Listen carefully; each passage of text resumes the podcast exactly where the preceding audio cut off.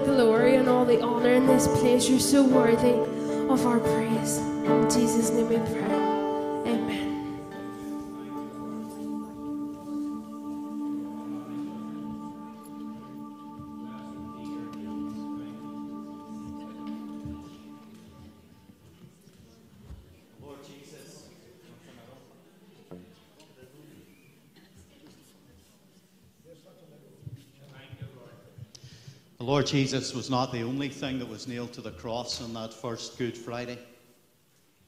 We know from John chapter 19 and verse 19 that Pilate he ordered an inscription to be written and to be nailed above his head.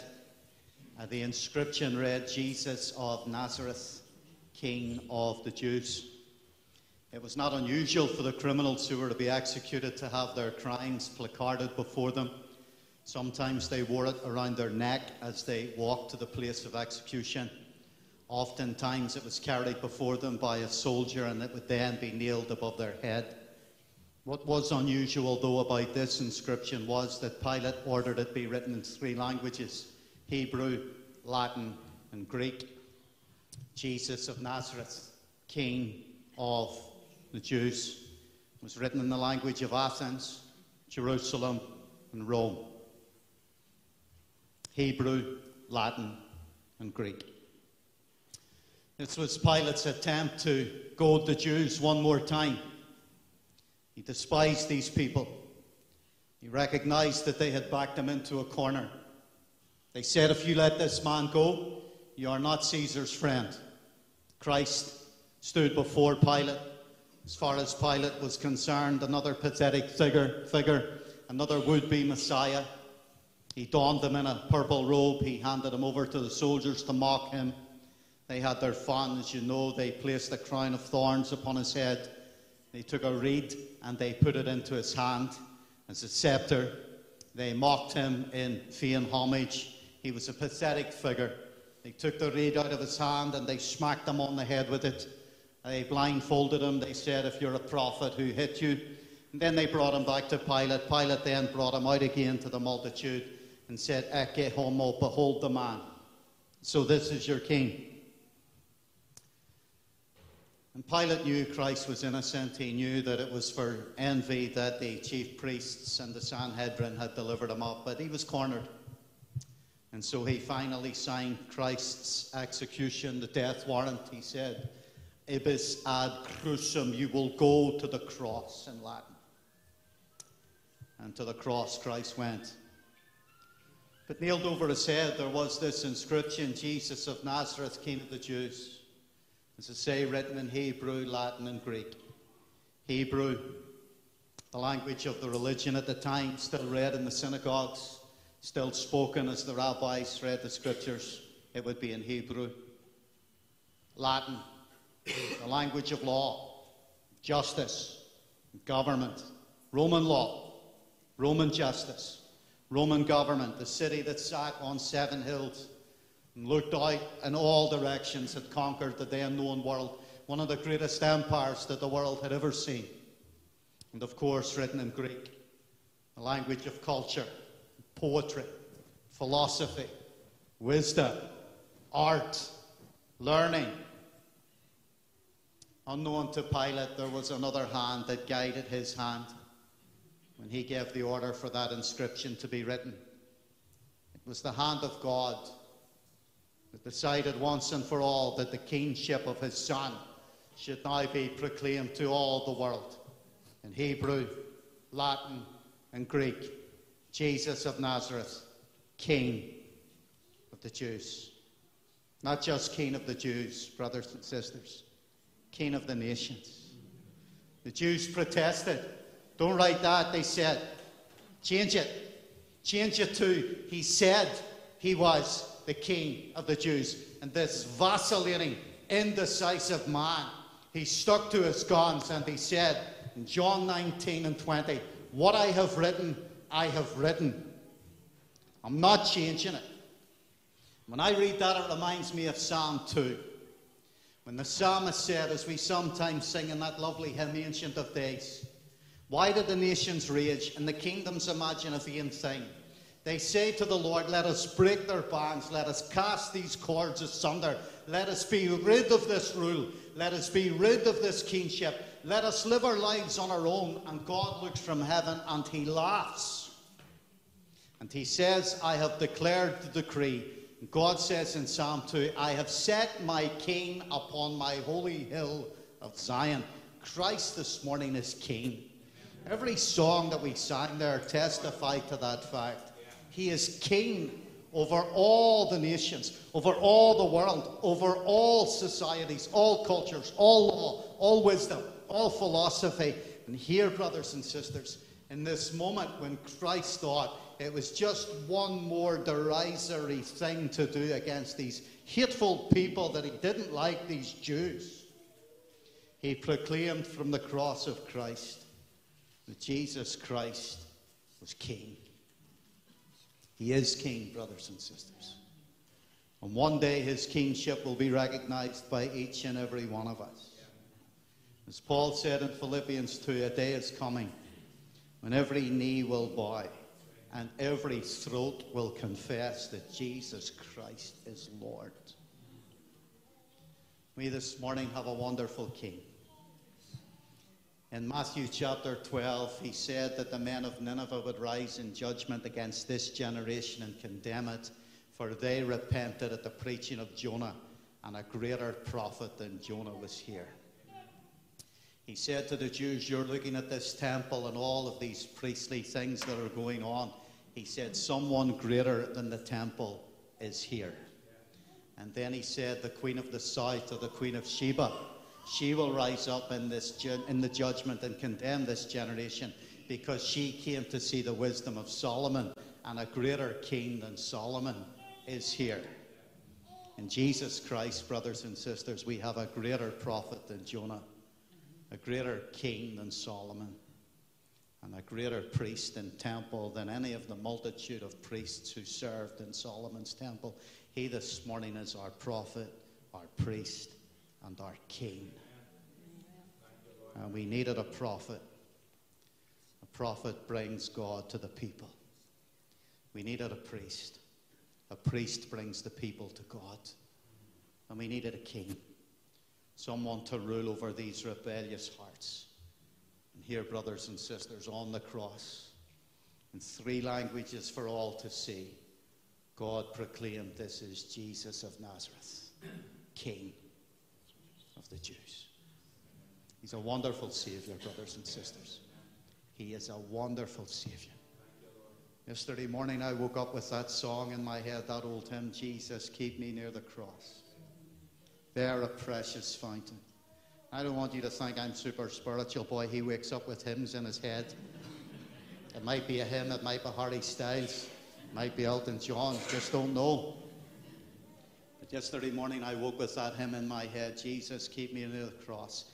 And even doing the breakfast dishes yesterday morning, I thought I've turned into my dad. Because doing the dishes, I'm standing singing near the cross, near the cross. But you know the second verse? It goes, Near the cross, O Lamb of God, bring its scenes before me. Help me walk from day to day with its shadow for me. I trust this morning, brothers and sisters, just for a few minutes, that with the help of the Spirit of God, we have brought some of the scenes of Calvary before us again as we pause in loving remembrance of our Saviour, the Lord Jesus Christ, and what He did for us at the place called Calvary. It's my duty to remind you that the Lord Jesus, on the same night in which He was betrayed, took bread. And when He had given thanks, He broke it and He said, Take, eat. This is my body, which is broken for you. On your chair, you've got this little cup. We're familiar now with the routine, but I trust that this familiarity will not breed in us a single ounce of contempt as we pause again at the beginning of another week to remember the Lord Jesus Christ. Father, we thank you again for this blessed privilege, this wonderful opportunity to remember your Son. We thank you, Lord, for that day. And Lord, even as we've said, bring its scenes before us. Help us walk from day to day with its shadow o'er us. Lord, we thank you for our Saviour. Lord, thank you is so inadequate. We've told you already today, this morning, that we love you. We tell you again, Lord, we love you. We worship you.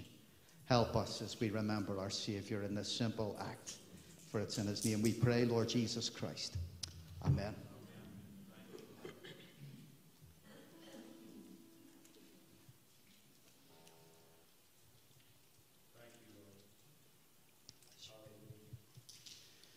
After the same manner, he also took the cup, the third of four cups, the cup of wrath. It was when he lifted that cup during the Passover feast. He said, This cup is now the new covenant in my blood, shed for many, for the remission of sins. The Bible says, Without the shedding of blood, there is no remission for sins. In Exodus chapter 12, the Lord promised on that first Passover night, when the Hebrews were to mark the lintels and the doorposts with blood, He said, When I see the blood, I will pass over you. Christ is our Passover this morning, sacrificed for us. This cup is the new covenant in my blood, shed for many for the remission of sins.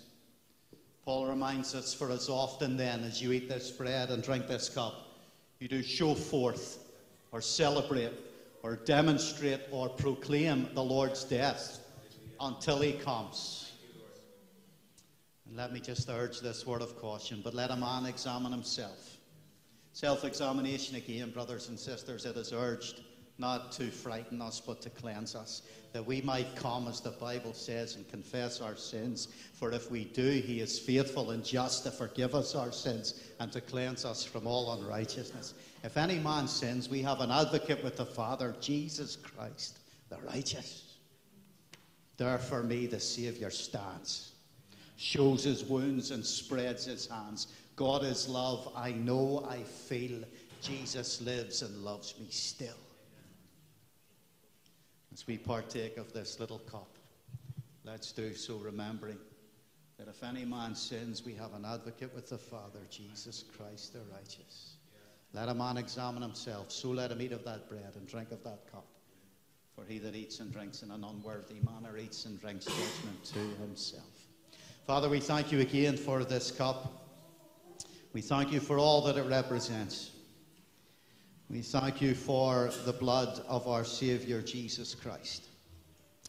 We know, Lord, that the blood that flowed down the cross was simply an evidence of your death. And we give you thanks for the doing and the dying of our Saviour. Again, Lord, accept this humble thanks. And we'll be careful to ask these things in your lovely name, Lord Jesus Christ. Amen.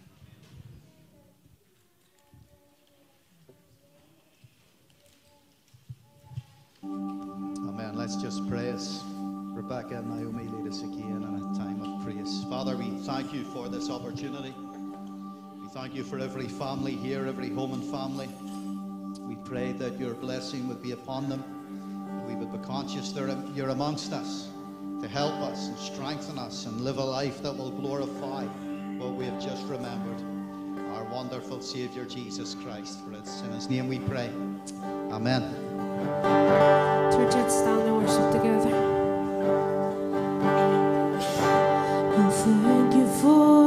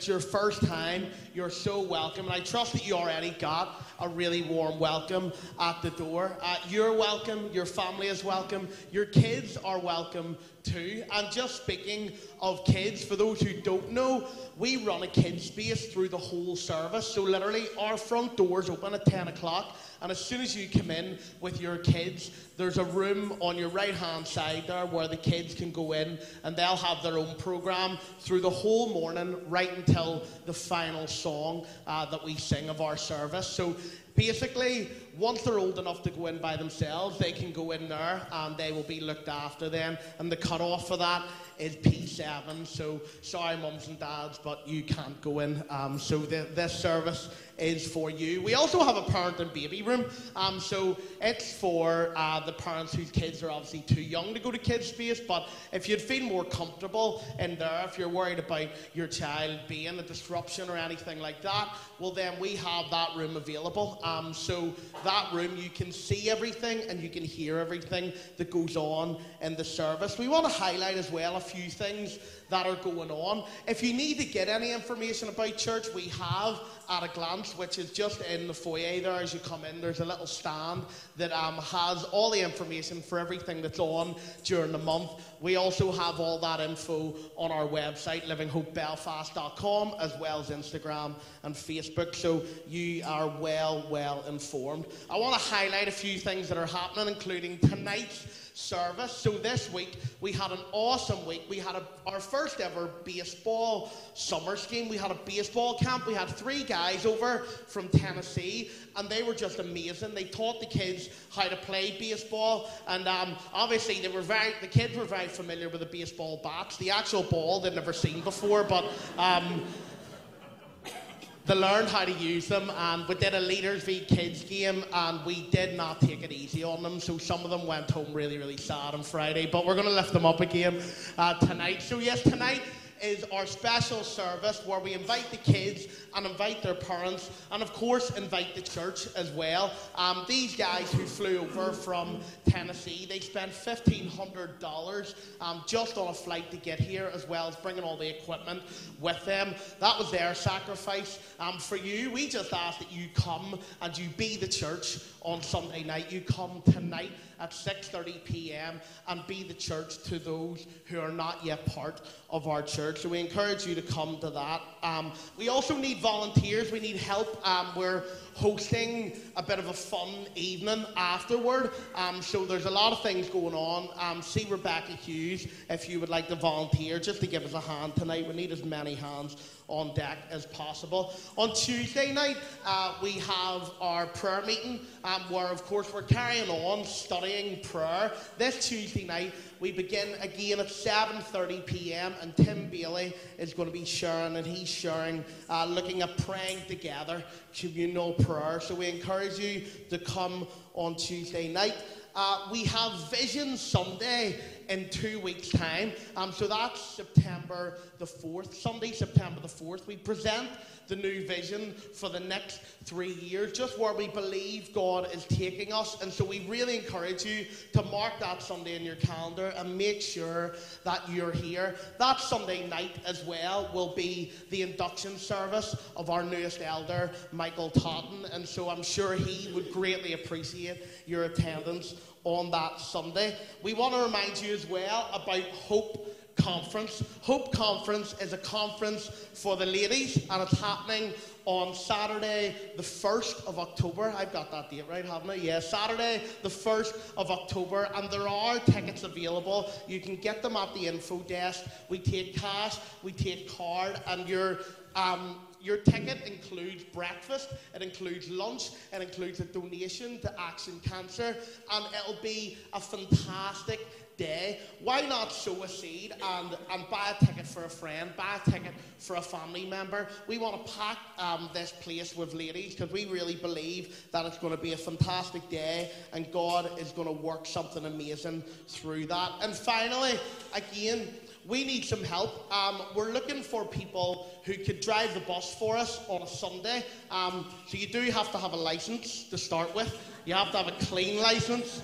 You have to be over 21. You have to have two years driving experience, but yeah, a clean license. We're looking for people to drive the bus um, on Sundays to go and collect some people um, to help them make it to church, and that would be obviously availability Sunday mornings and evening. And as well, we're looking for people who would like to join the welcome team. So, literally standing at the door, saying hello to people, helping out with whatever needs done around the place. But yes, church, there is so much going on, and we're so blessed to be a part of it. And once again, you're so welcome, and we're so glad that you are here. I'm going to invite Pastor Matt now, and he's going to come and bring the word. Church, could you please welcome Pastor Matt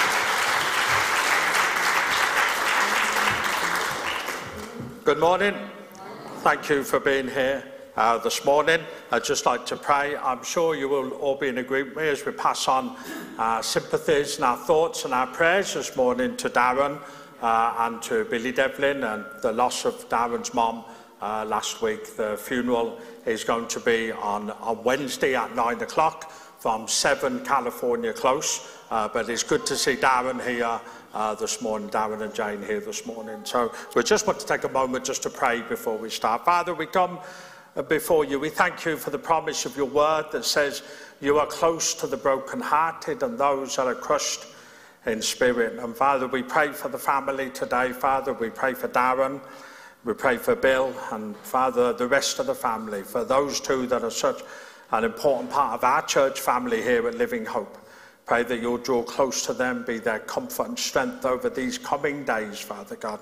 Father, we thank you that you do draw close to us and give us the strength and the comfort that we need at difficult times like these. And we as a church, we stand with them and we pray for them today in Jesus' name.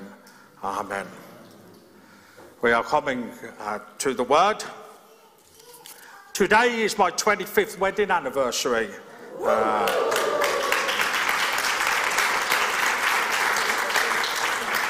and it's Athena's as well. Uh, so, on the way in today, everybody has taken sympathy with Athena.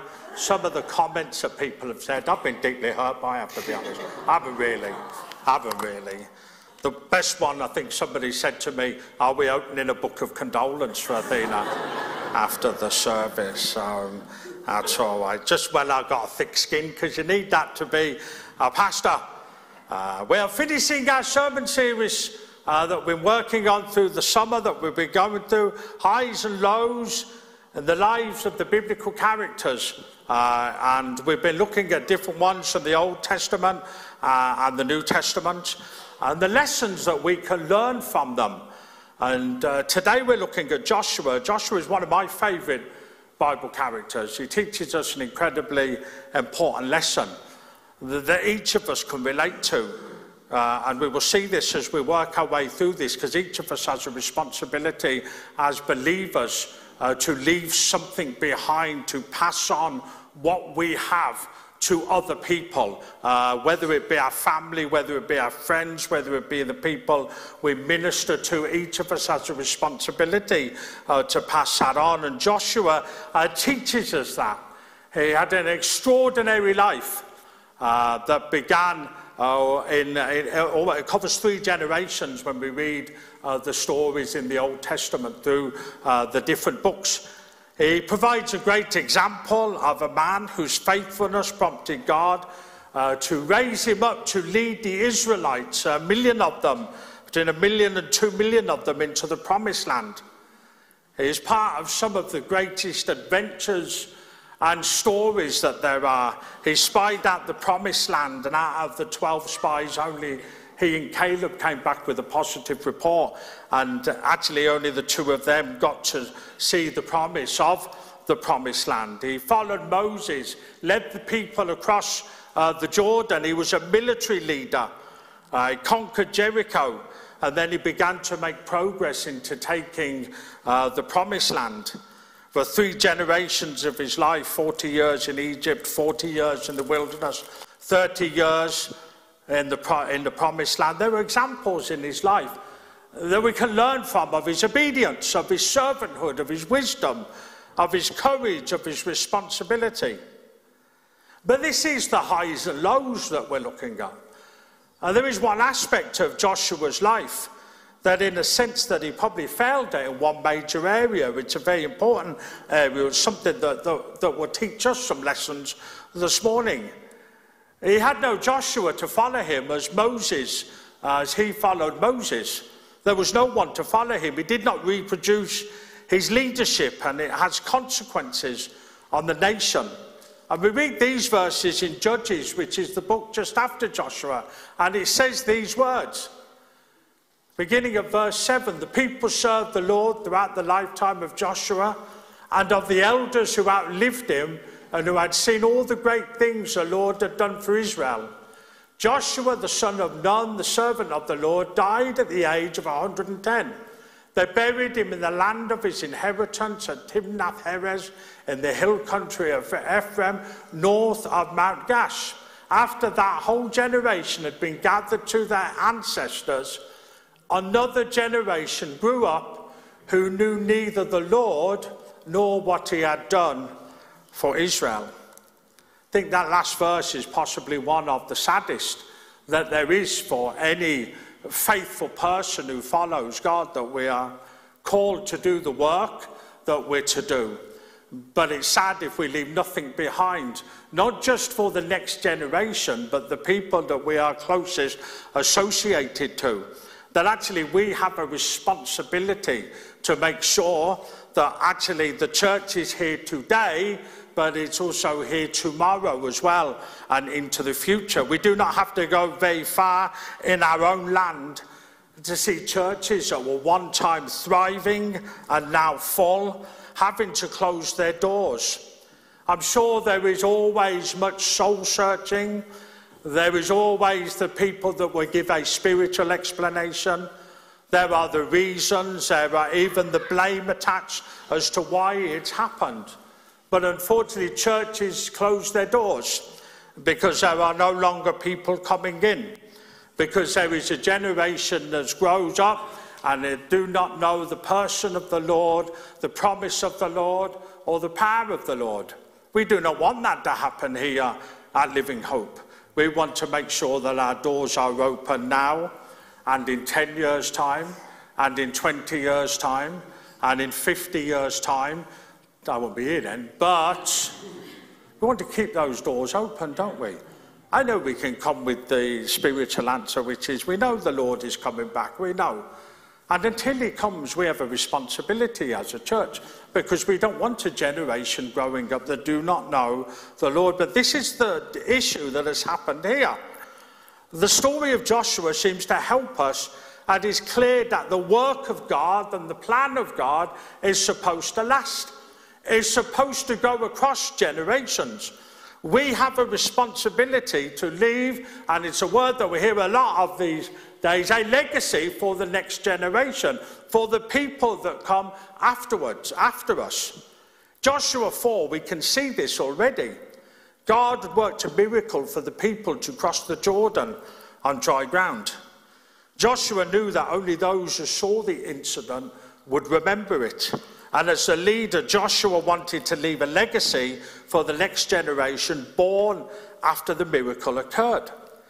To communicate God's greatness to the children of Israel uh, and for those yet to be born, he asked for 12 stones representing the 12 tribes to be lifted out of the middle of the Jordan as they crossed to be built into a monument. So when future generations asked, What do these stones mean? there's an explanation given that this is the faithfulness of God. This is what God did in the past. It was something to explain to the children in getting the people across the Jordan. And so Joshua thought this was the thing to do so people would understand. But the reality is, none of us want to live in the past, do we? None of us want to talk about the good old days. None of us want to talk about how good it was. You Manchester United supporters all know what I'm talking about. we don't want to talk about you. If you've ever seen the TV programme Only Fools and Horses, there's a fellow in it called Uncle Albert. And he says this during the war. Do you know what the problem is in our churches sometimes? We have too many Uncle Alberts. They're talking about during the good old days, during the past when this happened. All it is is just an explanation of what happened. We want to raise up a generation of young people, of young adults, of people in this church, whatever age, who have an experience not just of the promise of God, but the power of God and the presence of God. And so we, we, see that as we learn this lesson here from Joshua, because in spite of Joshua's success of doing the right thing, of being faithful, of being obedient, of doing all the things that God had asked him to do, he, he, there's, a, there's a, a, verse in Joshua 13, verse 1, and almost God is laying out a challenge to him. He just simply says, You are very old. That's not the most encouraging thing that you can say to somebody, but he says it to Joshua. And a great deal of the land remains to be conquered. See, the promise of God would, was that they would take possession of the land. That once they had ended up in the promised land, they would then take possession of it. Uh, but you see, a few chapters later, the question is asked again. He says, How long are you going to wait before taking possession of the remaining land the Lord, the God of your ancestors, has given you? You see, the people seem reluctant preferring instead to settle where they are. In two weeks' time, we are presenting the vision, the new vision of the church, for this reason. We don't want to settle with what we've got where we are. Now, if you were standing where I was standing this morning as a pastor, and you looked out and you saw the church was full, and the offerings are good, and things are happening, it would be easy to turn around and say, let's just settle a bit. Let's just slow down a bit. We're comfortable. We don't really need to be so forward in doing what God has called us to do, which is winning this community for Jesus. But that was a mistake they had made. They had settled, had gone into the promised land and said, This is enough for us. This is where we want to. We don't want to do any more fighting. We don't want to do any more praying. We don't want to do any more spiritual warfare or battles for the life of people. We're doing okay. You know, the seats are fairly full, there are new people coming, and things are happening. We're just comfortable. You know, we're just comfortable. And yet, as we come to two weeks' time, as we come to present the vision, sharing the vision is simply just saying to people, we don't want to settle. We believe God has more for us. We believe that our best days are ahead of us. We believe actually that we want to raise a generation in this church, regardless of their age, that experience the promise and the presence and the power of God. You see, at the end of Joshua's life, he gathers the leaders and the people for his farewell address. Here, the people might expect him to name a successor, as he had been named that actually Moses had died, he wasn't allowed to enter the promised land. Joshua was raised up. Joshua doesn't do this. Instead, he delivers actually two stirring speeches, and if you read them, they're very encouraging.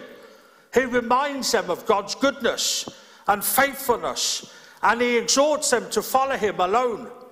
And his speech is focused primarily on God's love and faithfulness to the Israelites. But they also include the challenge to remain faithful to the Lord, lest they forfeit the opportunity to be blessed by Him. I mean, in a sense, Joshua is there and he's just sharing a, a, a nice, encouraging message. Almost well done. We're here. All my life you have been faithful. That's why they don't have me on the worship team. But that you could imagine them singing there, sitting around the campfire once again, singing these songs. We've arrived, we're comfortable, we're settled. He's good, he is faithful. Joshua delivers his stirring speech. We're here. Keep going, you know. And he ends up at this point where he just shares this, and we see the problem was upon his death. We see the crucial difference between the book of Joshua and the book of Judges. The comparison, let me just read it. The first verse of Joshua 1 says, After Moses, the Lord's servant, died, the Lord said to Joshua, son of Nun, Moses' assistant. There you can see it passed on straight away. The work of God has to have an inheritance. There has to be an inheritor. He says there is nobody that is indispensable in the work and the kingdom of God. Moses dies, Joshua takes over from him. He's the leader that the people need to go into the promised land. But if you read Judges 1, verse 1, it says, After Joshua died, the Israelites asked the Lord, Who should lead the invasion against Canaan? They're uncertain about who God has chosen to be the leader. Joshua doesn't seem to have uh, looked at anybody or appointed anybody or said to anybody, You're the next man. Maybe he hadn't spent time asking God, God, who is this person that's to take over from me? Because everything rises and falls on leadership, doesn't it? You know, people turn around and say, ah, but it doesn't. It does. It does. Everything rises and falls, and somebody saying, this is what we're going to do. Because people naturally want to be led. They naturally want to be given direction. And it's so important in spiritual circles, in church circles, that there is somebody there to say, this is the direction we're going. And this is the way we're going. Come with me. Listen, this is what God has called us to do. Come on, let's go and do it together.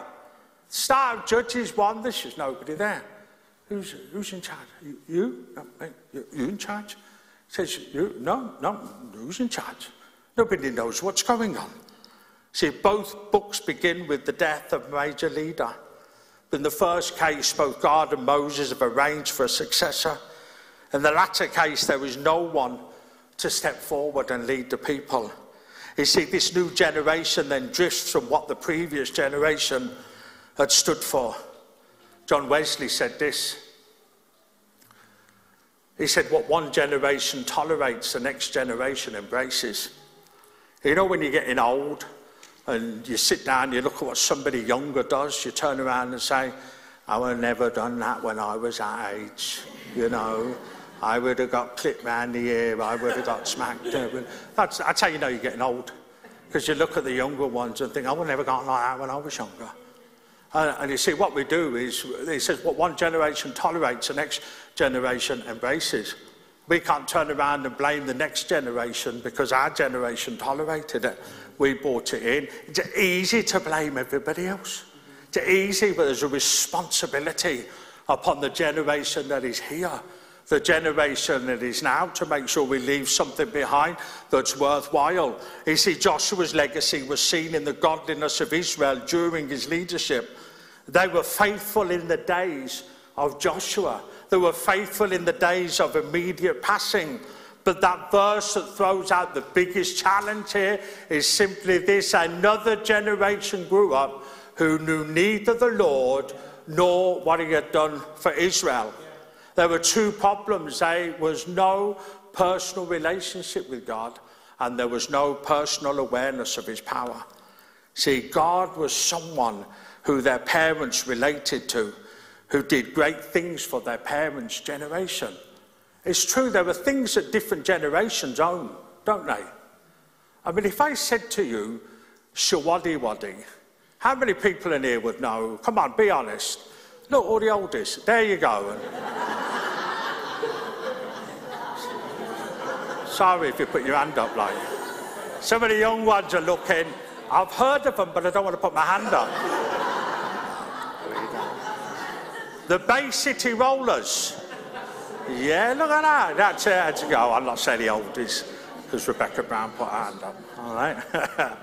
See, some things are owned by a generation. He says, I mean, we look today, I mean, this might be come as a shock to the younger end of the church.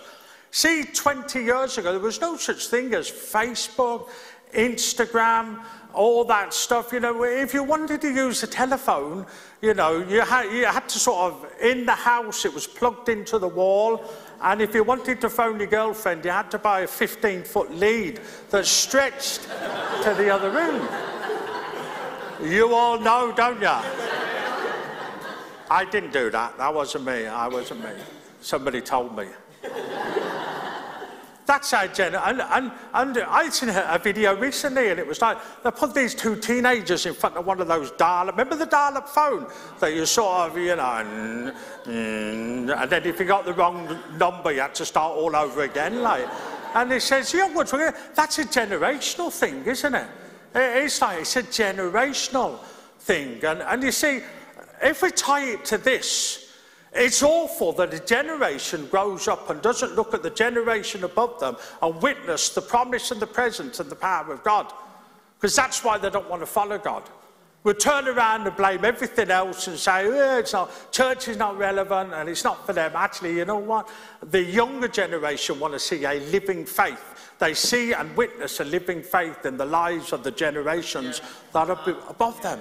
That they do. Yeah. It's no point us blaming everything else and saying, oh, it's heaven else. I want to see our living faith. There are people in this room who are in their 80s and they have a living, active faith. Yeah. It says, and it's a witness to the younger yeah. generation. Church is on, I'm there. Prayer meetings on, I'm there. It says that's what we give as a witness. That's what was missing here. They saw nothing. And then Joshua left nobody. And so they simply grew up, didn't know what to look for, didn't know what to do. And the following verse that it says in Judges, they each did evil in the sight of God, following Baal. Why? Because they didn't know what direction to go. See, we can understand why, and I've said this, where the parents had witnessed the crossing of the Jordan and the defeat of Jericho. They had settled in the land, and rather than continue on to claim what God had for them, they had done three things. The first one, they disregarded God's directions. They hadn't taken possession of what God had promised them. I tell you this now, I'm going to take possession of what God has promised us as church. Yeah and it's to inherit the lives of people who don't know Jesus yet. That's our inheritance. That's what we want to do to win those people. And so we could stop and say, We're just doing all right. Let's settle here. It's just comfortable. We have a good name as a church, and the, it's fairly full, and you know the offering's good, and all things are happening, and kids are coming in, and you know we have a good name for ourselves. And so we miss the possession of the promise because we've simply stopped and settled. The second thing is we've negotiated some deals. This is what the people did. Instead of driving the people out the land that God had promised them, they negotiated some things. Ah, this doesn't matter or that doesn't matter. It's not important to do this. It's not important. Everybody just do their own thing. Let's negotiate with these people. Sure, God loves everybody. Why stand against anything that people want to live for if we're calling it love or, you know, sort of negotiated some deals. And the third thing they did was they compromised on some matters. And the things, and uh, compromise has to happen in life, we know that. But there are some things we just simply can't compromise on. There are some things that are so important, there is no compromise. Because God has promised us the possession uh, and so, therefore, we have to do that. We have to take what God has promised us. There is no compromise on those matters. But that's where they had fallen here. They had settled for what they had, become comfortable, lost their fight, and ignored their purpose. Years down the line, they looked and they seen there arose a generation who did not know the great works of the Lord which had been done for Israel.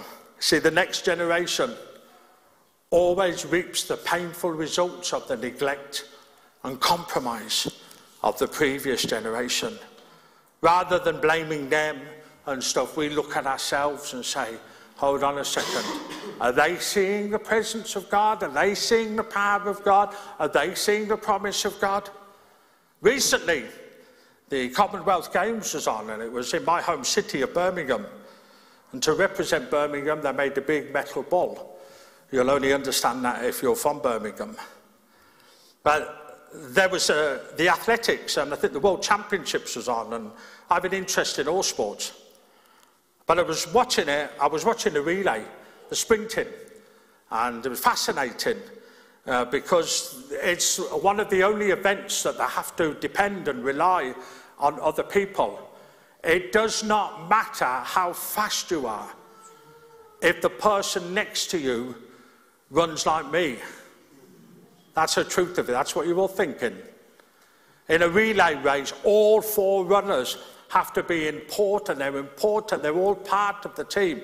See, in all the other individual stuff that they do, it's all about their ability and their speed and their talent and their ability. And yet, when it comes to the relay race, you have to rely on other people. You have a, a baton or baton for you posh people. you have to pass this between the runners. There's four of them. If you drop it, you're disqualified. If you run out of your lane during the baton pass, it says you're disqualified. You'll be disqualified if you run ahead of the person in front of you. If you run out of the zone where you're supposed to change the baton, you know what happens? You're disqualified. If you cross the finishing line without the baton, says you'll be disqualified. You're getting the idea, aren't you? There isn't much room for error, yet you are so dependent on the other runners. No matter how fast I am or somebody else's. you are depending upon the speed of the other people. And so, what we're going to do, we're going to have a demonstration this morning because we're, we're going to show you this. So I picked four people. I picked three people. I haven't told them yet. Where's Jackie McCoobie? Come on, Jackie. Come on, Reese. Come on, Rebecca. Keep it equal, rather. Come on, stand up here. This is the Living Hope Relay team.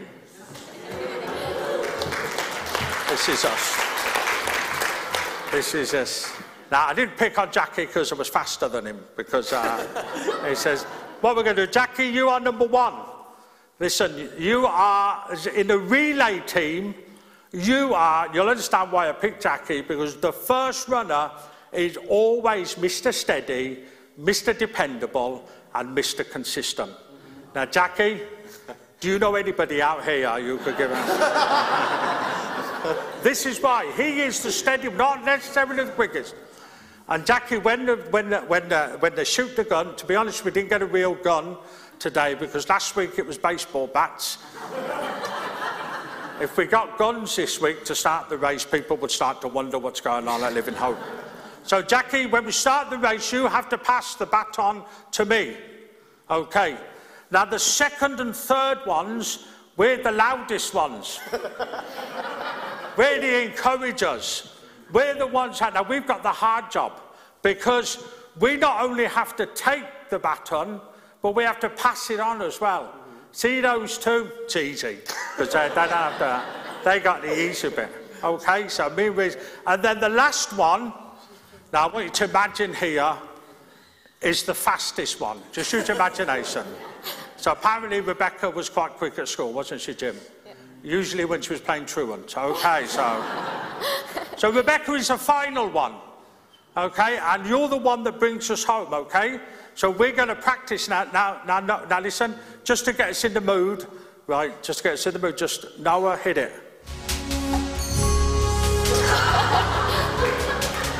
us in the mood. Are we ready? Just uh, stretch a bit, get ready. Get ready, keep going, are we ready? Okay. Are we ready? So what happens when the thanks Noah? What Noah? What? so when we say go, he says Jackie's going to pass the baton to me, and I'm going to pass it to me. We haven't got very far to run, and then to Rebecca. So Jackie, I'm my now Jackie, uh, my hand is oh. Which hand do you want it in? The left hand. You're confusing me. All right. Okay. I don't know. We're not matter anyway. We're not going to cross the stage. Here we go. So, on your backs, Ready with music. On your backs. Get set, go.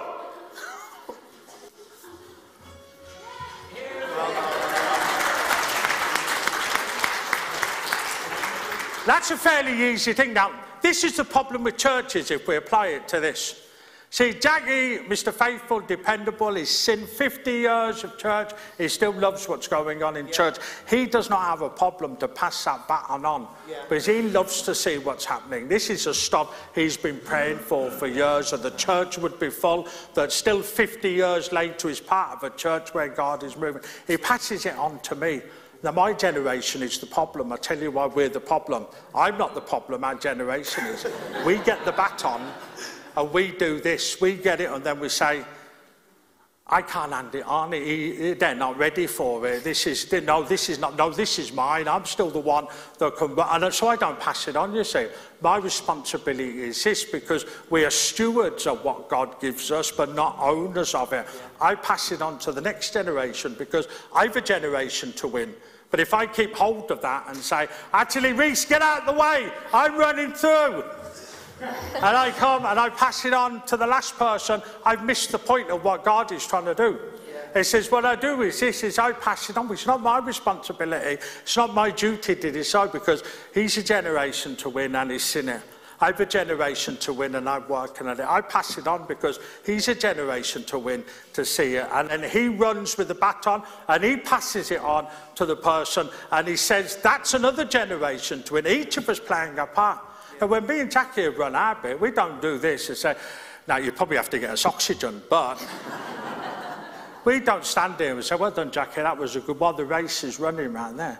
Says, we don't stand there and do, Jackie, you did all right there. Says, I ran okay as well. We've done our bit. Do you know what we do? We go to the finishing line and as we go to the finishing line, we're cheering on the next generation that's coming through. We're standing there shouting, Come on, bring it home, bring it home, because all of this matters along the different points of the relay race. They missed it in Joshua because they didn't pass it on. Let's not miss it in Living Hope. Can have the baton? Thank you to these three here.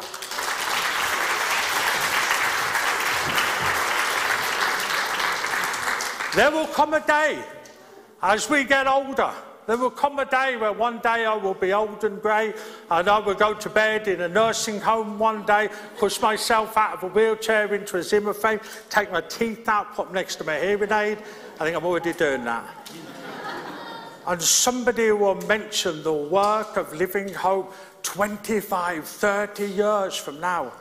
And you know what I will do? I will rejoice in what God is doing knowing that we were part of the seed planting of the generation that meant the doors of this church stayed open. That actually we continued doing what God had called us to do because it would be a sad day if the doors of these churches had to close because nobody was coming anymore. See, Joshua did this, and I think this is important, and it helps us, and with this we finish. See, Joshua thought it was about what you leave behind is not what is engraved in stone monuments, but what is woven into the lives of others. How true is that? What is woven into the lives of others. Monuments are dead. They're dead. They just recognize something that has been done. Inheritance of God is what He's doing in the lives of each and every one of us. So we have something to pass on, one to the other. That's the highs and lows of the story of Joshua.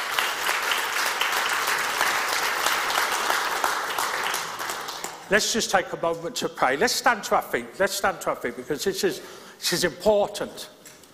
Father, we come before you. Father, we love what you're doing in our church.